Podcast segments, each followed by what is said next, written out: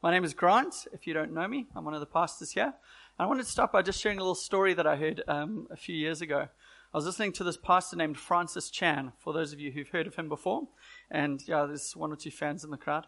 But uh, I was listening to him tell this story about us as disciples of Jesus obeying him, and really so, so often not obeying him uh, as we hear the things that he calls us to do and then we don't do it. And he shared the story, which I'm going to adjust a little bit for us today. But I want you to imagine that um, Shell had a really bad day at work. Shell's my wife sitting over here. So imagine I'm sitting at work and I get this message from her, and it just says, Grant, panic stations. Like, I've gone into work today and there are so many fires to put out. I'm going to be in emergency meetings all day. And I know we've got guests coming this evening and we were going to kind of do everything together. We're going to buy groceries and cook and set everything up. But I can't be involved at all. You've got to do everything. It's all on you today. I'm like, okay. And imagine she gets home at 10 to 7, 10 minutes before these people arrive. And I'm sitting there and my feet are up on the table and I'm on my phone and the table is not set and the house is a mess and there is no food being cooked whatsoever, no groceries on the table. And I'm, I don't know, in my undies or whatever, sitting there, not even dressed for these guests about to arrive. She would not be the happiest cat. You can imagine that. And the story that Francis Chan was trying to make is that we so often do that with Jesus. He asks us to do something. He calls us to something, and we know what it is that He's called us to, but we don't do it. And you can imagine some of the excuses we make, or we kind of qualify it in a whole number of different ways.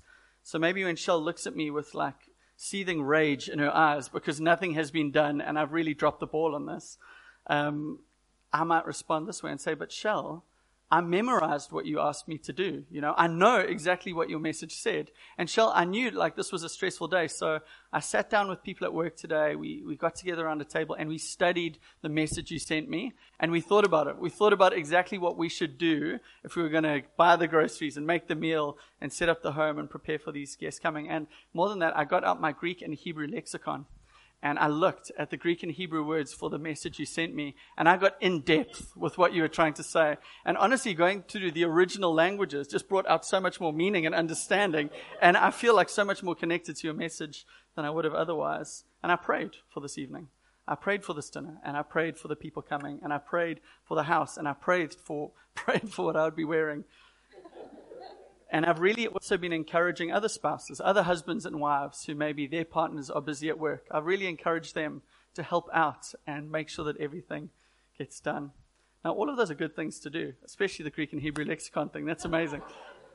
But you can imagine that that wouldn't change anything in Shell's heart or mind at that time. She'd be so angry at me because I haven't actually done the things that she's asked me to do.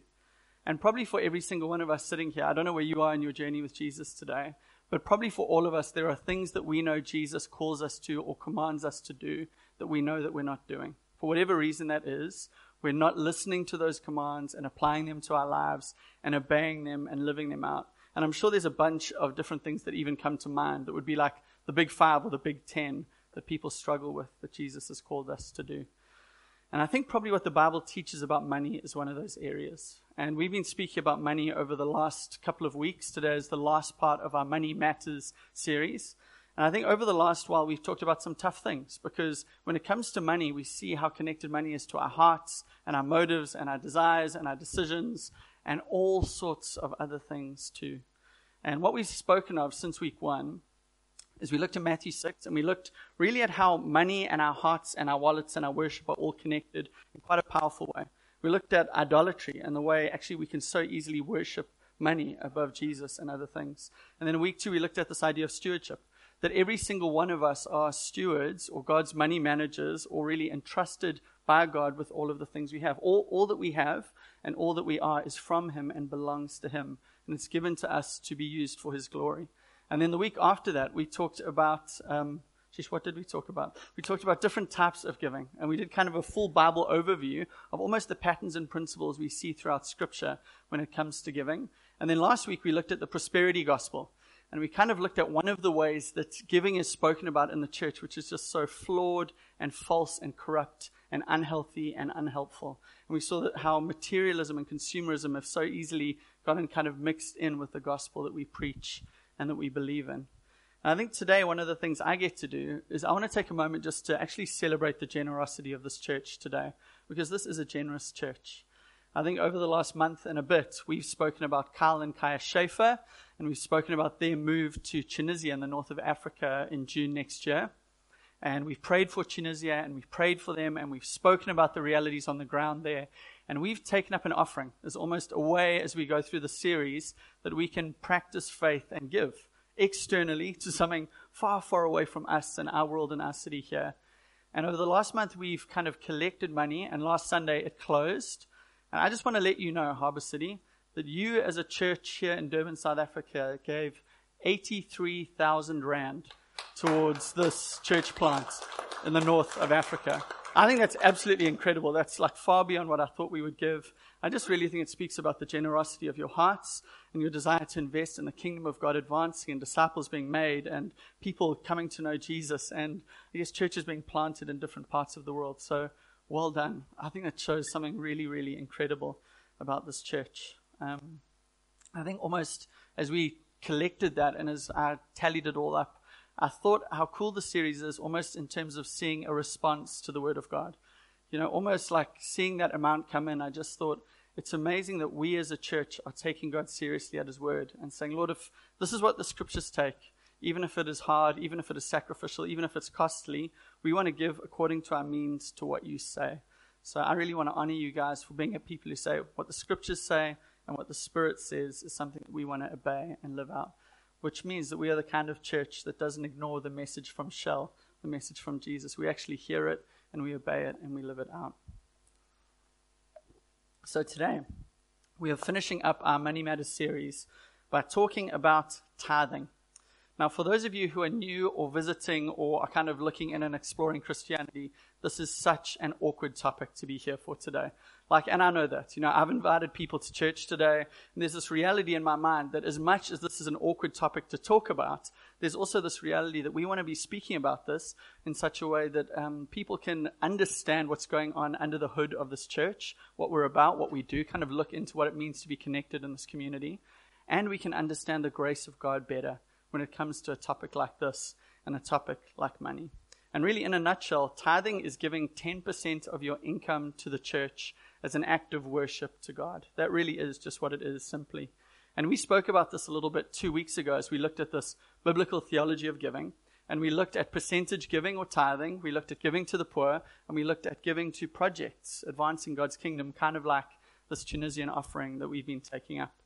And we looked at how God, throughout the scriptures, has been writing generosity into the laws that He's given to His people so that we would be shaped into a generous community. God wants us to be a generous people like He is. And I think one of the things we see with tithing is that this is something that God has called us to do as a spiritual discipline, almost as something that we do to practice this and live this out and be shaped by this so that we become the kind of individuals and the kind of community that God wants us to be. So tithing is, as cheesy as this might sound, more not really about what God wants from us. You know, God doesn't need our money, God doesn't need our stuff but it's more about what God wants for us as His people. It's something that He is hoping to shape in us and to change our hearts and minds about. And God gave the, this command to His people, the Israelites, and today to us, to teach us that we have been blessed, not just so that our standard of living can go up and so that we can buy more things and that we can own more and go on more holidays and all of that, but God has given us this command actually so that we could be a blessing, that other people could be impacted through what we have and so that they could see the generosity and grace of God through our lives. Now, one of the reasons I wanted to leave this to last in this series is actually because this is such a debated and, I guess, controversial topic. So, if you were to go online this afternoon, as I'm sure some of you will do, I want you to know you're able to find a whole spectrum of different teachings when it comes to this topic, and very strong opinions in each mark along that spectrum. And I know a bunch of you are going to look some of that up. But I think like one of the things that struck me almost as I read a bunch of different articles and listened to a bunch of different topics and sermons and kind of went through the scriptures this week, I think I was just struck because I've been tithing since I was 18. I remember probably as a 13 or 14 year old hearing about this idea for the first time and thinking it was crazy, you know, thinking the church just wants my money. I don't understand this. This is nuts. And then going through this process over time, hearing teachings about this and processing this where I thought, okay, I'm going to start to do this because I believe this is what it looks like to be obedient as a follower of Jesus. So I think for me this week, as I've kind of gone through this and looked over the verses again and read these arguments, it's been a really good eye opener to think what does the Bible really say about this? And I guess today, as we go through this topic, we're looking at our view as a church when it comes to the topic of tithing. Now, the main objection to tithing today that you'll find easily online if you look it up is that tithing is under the law. It's an old covenant Mosaic teaching which doesn't apply to us today. As followers of Jesus, under this new covenant, under this new way, after Jesus died on the cross, it doesn't apply to us anymore at all. And in a sense, that's 100% true. You know, we are not under this Mosaic law. We are not under this Old Testament covenant and that way of approaching God. We approach God through Jesus today.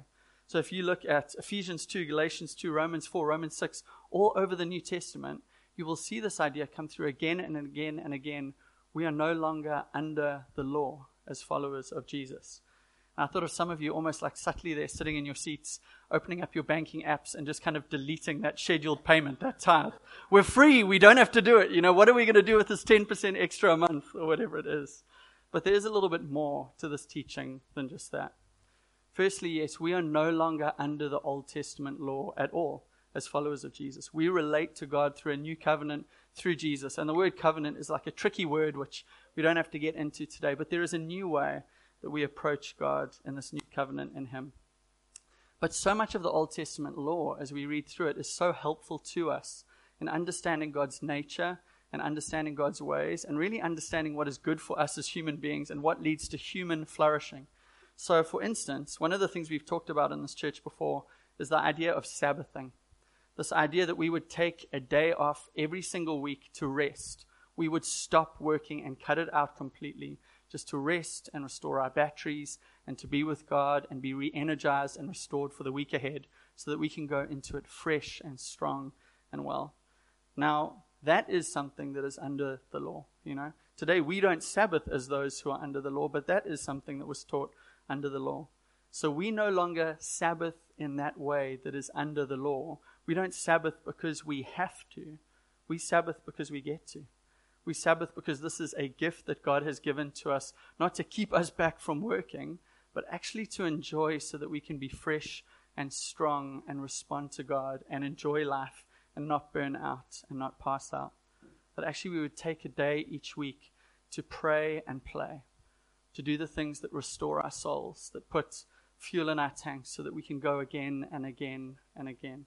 This isn't law, this is a gift for us. This isn't something God wants from you, it's something God wants for you. And kind of that principle and that pattern of way of thinking applies to tithing in the Bible in the same way. We spoke a little bit uh, a while ago about how God wrote into the Old Testament law and into his people, the Israelites, this command to tithe. We said that's under the law. But we also spoke about Genesis 14 and Genesis 28, where God showed us Abraham and Jacob, these two kind of heroes of the faith, who tithed before the law. They tithed before Moses came along or before any of this appeared. So, in a sense, they tithed under grace. They tithed as they were led by the Spirit. They didn't tithe because they had to. They didn't give to God because they had to. They gave as a choice because they wanted to. They saw this as an act of worship, as an act of response to God. They saw this as a way that they could actually worship Him and the privilege of glorifying Him through the possessions that they had. So, in a sense, the thing today is are we under the law? No, we're not at all but at the same time, we fulfill the law and we go beyond it as we walk by the Holy Spirit. So that the, idea is, in a sense, if under the old covenant, under the law, under the old ways, we would give 10%, in the new covenant, in this covenant of grace, everything is going from lesser to greater, from old to new, from less glory to one degree of glory to the next, increasing all the time. So the idea isn't that we would give less, the idea is that we would give more as the Spirit empowers us and leads us. John Piper, who some of you would have heard of before, says, We have a better sacrifice, a better covenant, and a better promise. Everything is greater with Christ. Why wouldn't giving be greater? Michael Eaton says, Grace people on occasion will tithe, but more likely all the other times will actually go beyond the tithe. So, in a sense, this idea of being new covenant people in Jesus, our giving shouldn't decrease, our giving should increase because we have experienced the ultimate gift of God giving us his son Jesus, dying in our place to wash away our sins, giving us a new identity in God as His children, helping us to know God, making sure our eternity is sure in Him. All of these promises uh, that are for us in the gospel. It gives us a greater life, a greater covenant, a greater promise, a greater future. And Jesus' own words to us are freely you have received, now freely give. And church history tells us that the early church carried on this practice. The early church fathers encouraged the churches to carry on in this practice that they had before. But what does Jesus have to say about all of this? You might assume there's a whole lot of verses in the New Testament that speak about this. There really aren't. There's just two. Matthew 23, verse 23 to 24, Jesus says this Woe to you, scribes and Pharisees. I'm sure you're pretty happy you're not a scribe or a Pharisee today. You hypocrites! For you tithe mint and dill and cumin and have neglected the weightier matters of the law, justice and mercy and faithfulness. These you ought to have done without neglecting the others, you blind guides straining out a gnat and swallowing a camel. Yeah, big camel swallowers here in this church. So the picture that he's got there is of these religious leaders, these Pharisees, these scribes, walking around with their religious checklist. And they're kind of going every single day, tick, tick, tick, tick, tick. I've done this, I've done this, I've done this, I've done this. And then at the end of the day, they get a nice peaceful night's sleep because they've done everything that they had to do. And Jesus says they are so fastidious with detail that actually they even tithe on their spice rack. They're bringing dill, mint, cumin, salt, pepper to church to tithe. Now, please don't do that. we, we don't want that. No offense. It was an agrarian society. It was a different time. If you do choose to tithe and give to this church, we do it through EFT or through Zapper. Please. I don't want your salt and pepper. The idea in those days where you would bring of your crops, you would bring your fruit and vegetable, you would bring your herbs, you would bring the things that you had traded and received, you would bring that as your tithe to the temple or to the church to give as worship to God. And what Jesus is saying here is these Pharisees and scribes, they were dotting every I and they were crossing every T to make sure that they stuck to the letter, to the detail of the law, so that they could show their pure devotion to God. But Jesus, as incredible as he always is, he sees through this completely. And he sees as much as they are doing everything to the letter of the law, that their hearts are actually still far from God. So he calls them out. Yeah, yeah, okay. You've tithed on your spices, you've done that. But in the things you can't quantify, in the things that you can't actually define, the internal things, not the external things, you failed completely. In the internal stuff, the motive stuff, the heart stuff, the love stuff that no one on the outside can see, that is where you haven't lived up to what my law and my teachings say. You guys don't just tithe on your salary or your windfalls or inheritances. You're the kind of people who, if you saw a 50 cent piece on the coin, you'd pick it up and take it, and instantly you would EFT that five cents to the church just to make sure, to the letter of the law, I've done that everything that I'm supposed to do. But Jesus looks at them and he says, But you guys don't love people. So, yeah, you get an A plus for tithing, but you get an F when it comes to the weightier more important matters of the law justice, mercy, faithfulness, the big ideas of Scripture, you guys get a complete F. You fail outright. Your hearts are so far from God and His ways and His character. You don't reveal Him to the world around, you reveal something completely different. And Harbour City, really, the ultimate thing, the biggest thing for each one of us to do is to love God and love people. That is Jesus' number one command for each of us that we would love him well and that we would love other people well is a sign of who he is.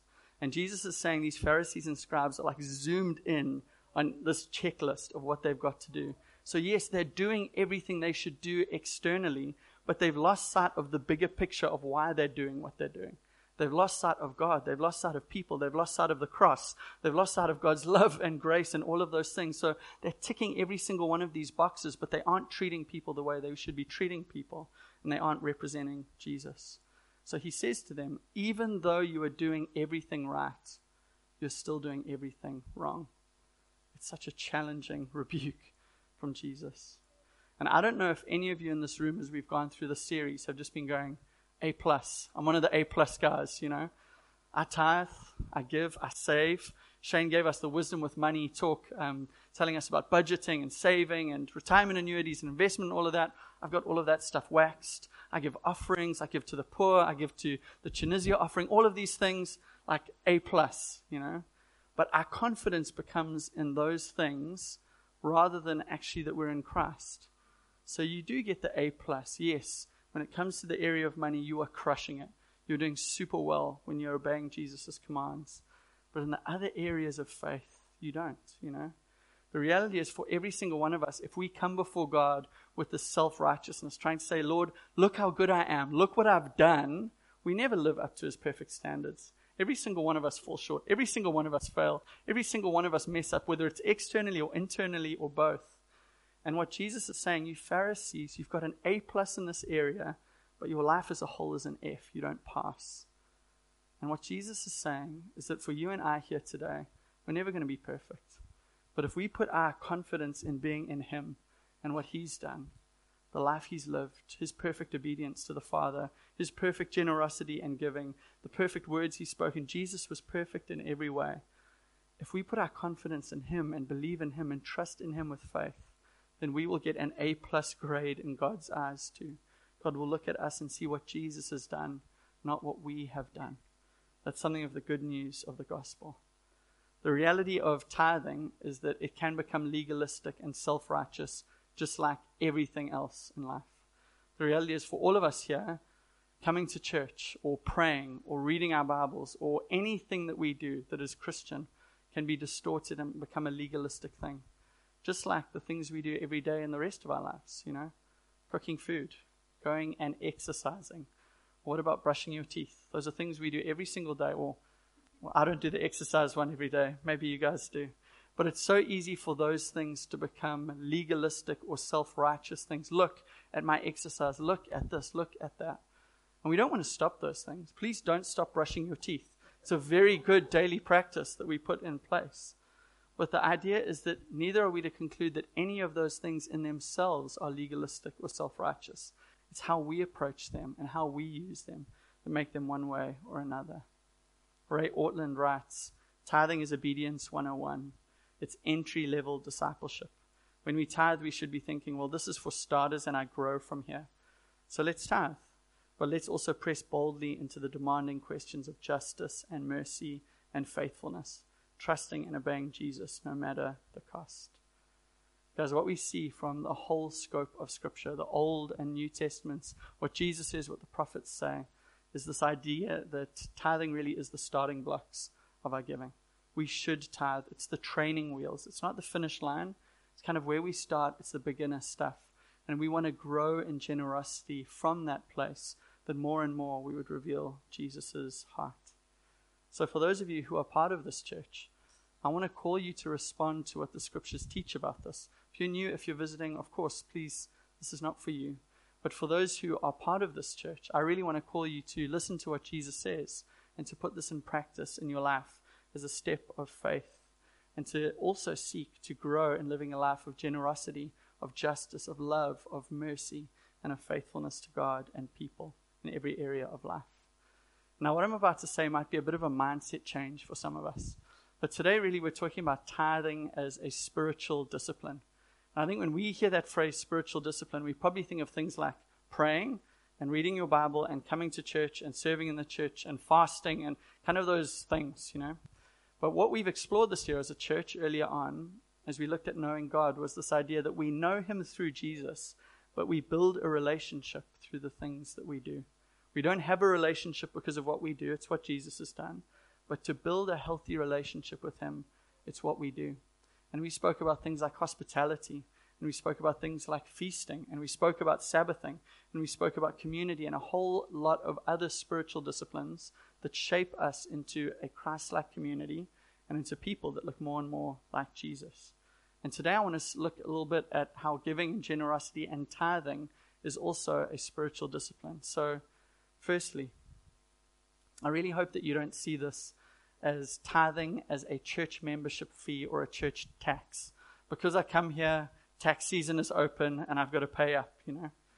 But tithing is this kind of counter-cultural act that we as followers of Jesus engage in. The world views money a certain way, and Jesus is trying to change the way that we see that to form us into a different group of people. Not a people shaped by envy and greed and materialism and consumerism and all of this stuff, but a people that trust in God and have faith in Him and put Him first in everything that we do. And each of these things I'm going to go through are probably very personal things to think about.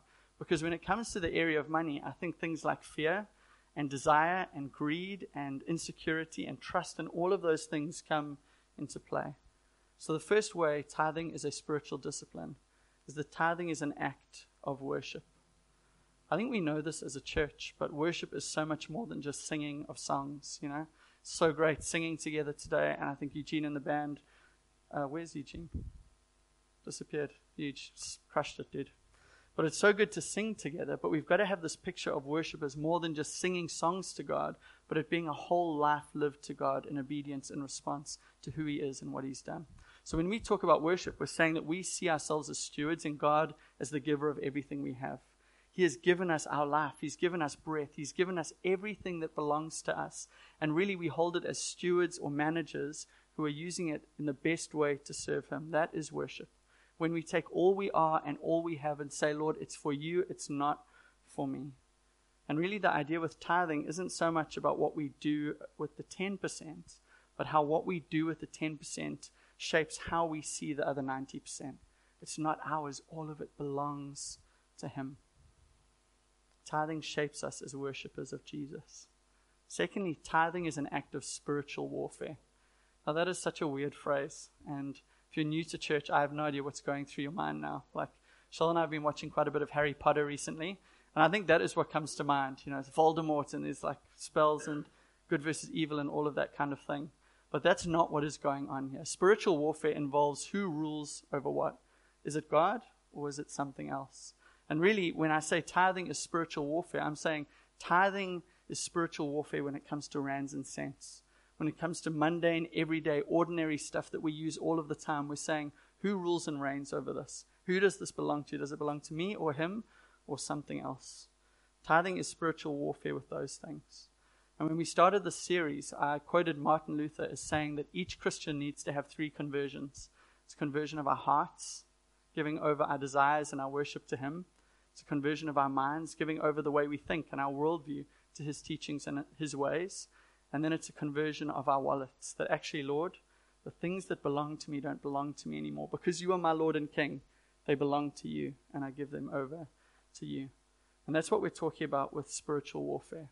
For each one of us, spiritual maturity looks like, Lord, anything you say or ask, I will do because you're my King.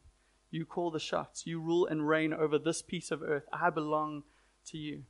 And when it comes to our money, Lord, we don't trust in that. We trust in you. So, of course, you can have it. Hebrews 13, verse 5 says, Keep your life free from the love of money and be content with what you have. For he has said, I will never leave you nor forsake you. Tithing is about the priorities in our life. Tithing is about dethroning some of the idols or the little gods that kind of pop up in our hearts and that we serve and worship and obey. Tithing is about standing against a consumeristic and materialistic world, which is telling us that we need more and we need different things, and those things can define us. And saying, no, no, no, Jesus defines me, and everything I have is His and is for Him and His kingdom.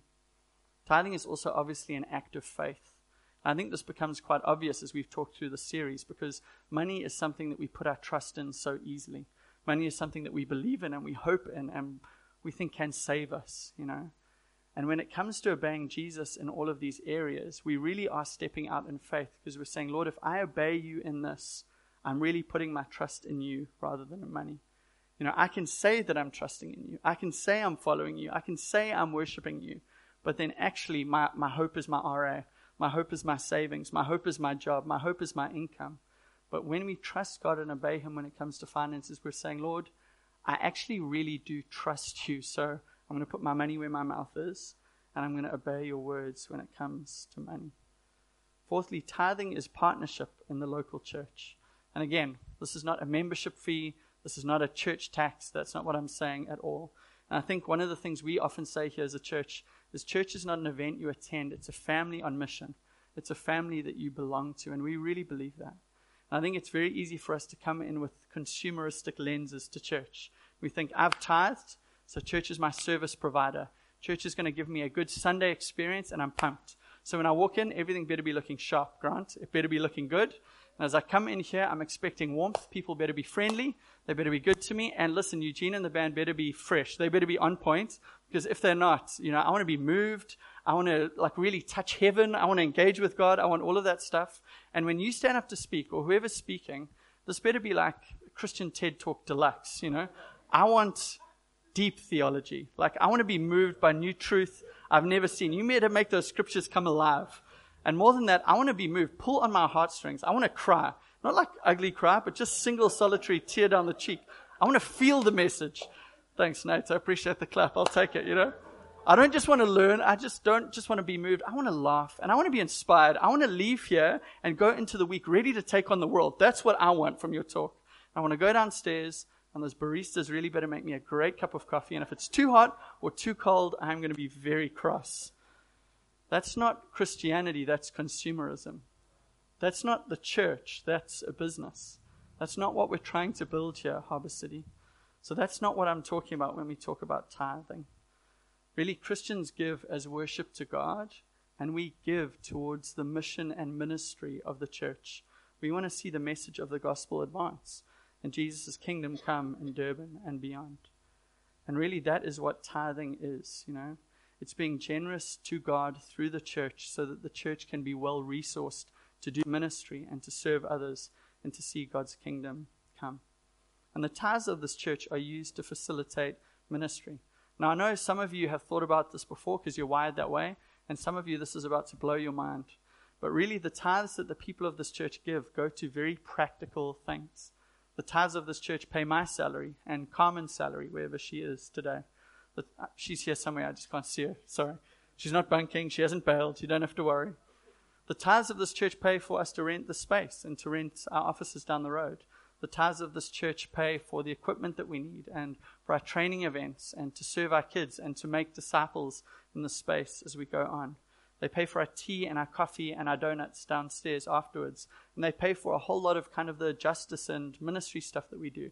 They fund things like Paradigm Shift and NEMA and other projects that we're involved in. And a whole bunch of other stuff too. And as we go on as a church, the idea is that there would be more people to hire and more things to buy and do. And actually, we want to be well resourced. We want to be blessed to be a blessing as a church. It's not just about us building one great, strong church here in Glenwood.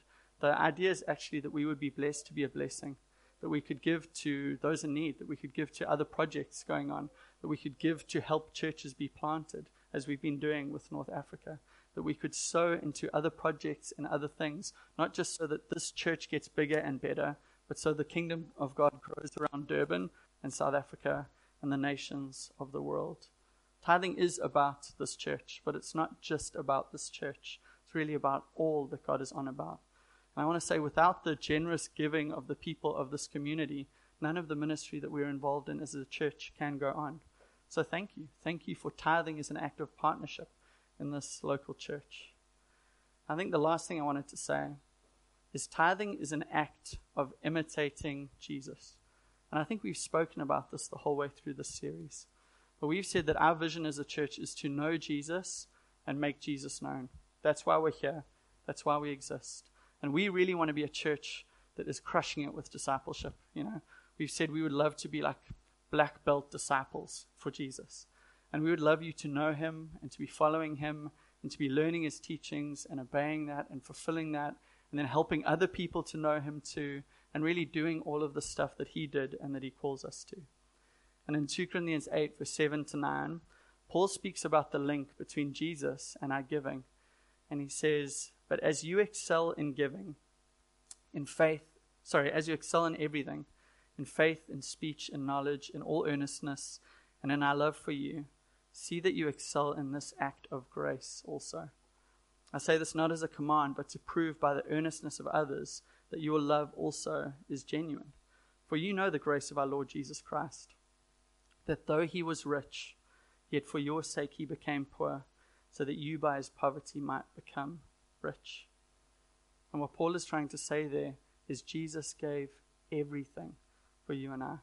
Jesus didn't tithe his blood, he didn't tithe his life. He gave everything for you and I. He just he poured it out. He gave it all.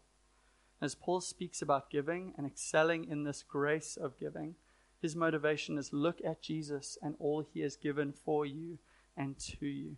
We give because he first gave us. And on the cross, we see God giving us not what we deserve, but giving us so much more as he gave his son the most expensive gift that our universe has ever seen. I don't know if anyone in this room has uh, watched the movie or seen the play Les Mis before. Just me, Sean, uh, Kim. Okay, we've maybe got one or two others. Um, I know you don't want to out yourself with this. Some people wouldn't think that's cool or whatever. But I can't pronounce the full name, so I'm just going to go Les Mis. But it is the story that Victor Hugo wrote of Jean Valjean and I guess his highs and lows of life. And we kind of are introduced to him near the beginning of the film version I've watched after he's been in prison for 19 years after stealing a loaf of bread. Imagine that. And he's out on the streets, he's been released, and he's going along, and it is cold, and his clothes are threadbare, and he can't stay at a hotel or inn because he's got absolutely no money anywhere. So finally, he goes to the bishop's house, and he knocks on the door. And Monsignor Nuriel, which I'm probably also bastardizing, please forgive me, he's a 75 year old bishop who really had most of his valuables taken away in the French Revolution. He doesn't have a lot left. But he welcomes Jean Valjean into his home, and he sits him down by the fire, and he gives him something hot to drink and eat and he gives him a room to stay in overnight. He's incredibly generous. And Jean Valjean is lying in that room and he just can't go to sleep. His mind is racing. And as grateful as he is to this bishop for welcoming him in, he thinks the best thing for him to do is probably to rob this man and get on his way so he can start up a new life. So in the middle of the night, he takes his knapsack or bag, he fills it with as much silverware as he can, and he heads back out into the snow and he goes out. And the police pick him up almost straight away. You can imagine that moment. After 19 years in prison for stealing a loaf of bread, now all of a sudden he's been caught again. He's going to die in prison. This is it. And the police take him back to the bishop's house. They knock on the door, and the bishop comes out and sees what has happened. And the bishop says to Jean Valjean, You forgot the two silver candlesticks, the most valuable pieces. You forgot them. They were made of solid silver too. And the police are confused, and Jean Valjean's confused. No one really knows what's going on. But the police are told that they can leave. And the bishop comes up to Valjean and he says this um, Jean Valjean, my brother, you no longer belong to evil, but to good. I have bought your soul from you. I take it back from evil thoughts and deeds and the spirit of hell, and I give it to God. And in this story, we see Jean Valjean is saved by grace. You know, he is saved by not what he has done, but by the gift of the bishop. And it was a very expensive gift that the bishop gave. It cost him all of his silverware, it cost him all of his valuables. And Jean Valjean's life is changed in that moment. It's changed by that moment of grace, and he is never the same again. He goes on to become the mayor of a small town, to care for the poor and the needy, and he also takes in the daughter of a deceased prostitute. He raises her as his own. As I just thought of that story, I thought, freely he received, now freely he gave. Can we just stand and we're going to just respond to God's word together?